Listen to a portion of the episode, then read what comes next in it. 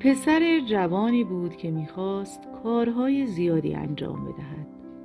هنگامی که کودکی بیش نبود گفت یکی از همین روزا قصد دارم فلان کار و بهمان کار رو بکنم و خوشحال بشم.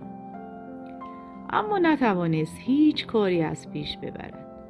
چند سال بعد گفت صبر کنید تا درسم تموم بشه قصد دارم بعد از پایان تحصیلاتم فلان کار و بهمان کار رو بکنم تا شادی به هم رو بیاره.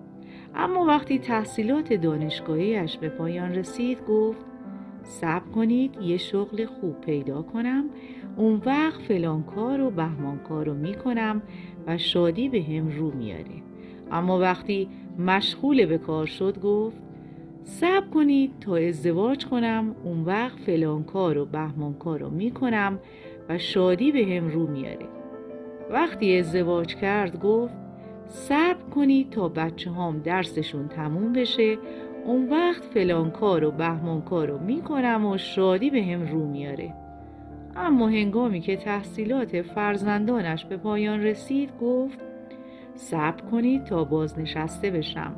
اون وقت فلان کار و بهمان کار رو می‌کنم و شادی به هم رو میاره. اما وقتی بازنشسته شد گفت که حال دیگر برای انجام هر کاری دیر شده است. و اکنون خود را چگونه آدمی می‌بیند؟ پیرمردی که زندگی را از دست داده است. بیان که سودمندی حاصل شود. تفره رفتن نوعی بیماری است و می‌تواند به عادتی ویرانگر تبدیل شود. باید دریابیم تنها فرصتی که در دست داریم همین حالا است. امروز خود را به گونه زندگی کنید که گویی فردایی در کار نیست.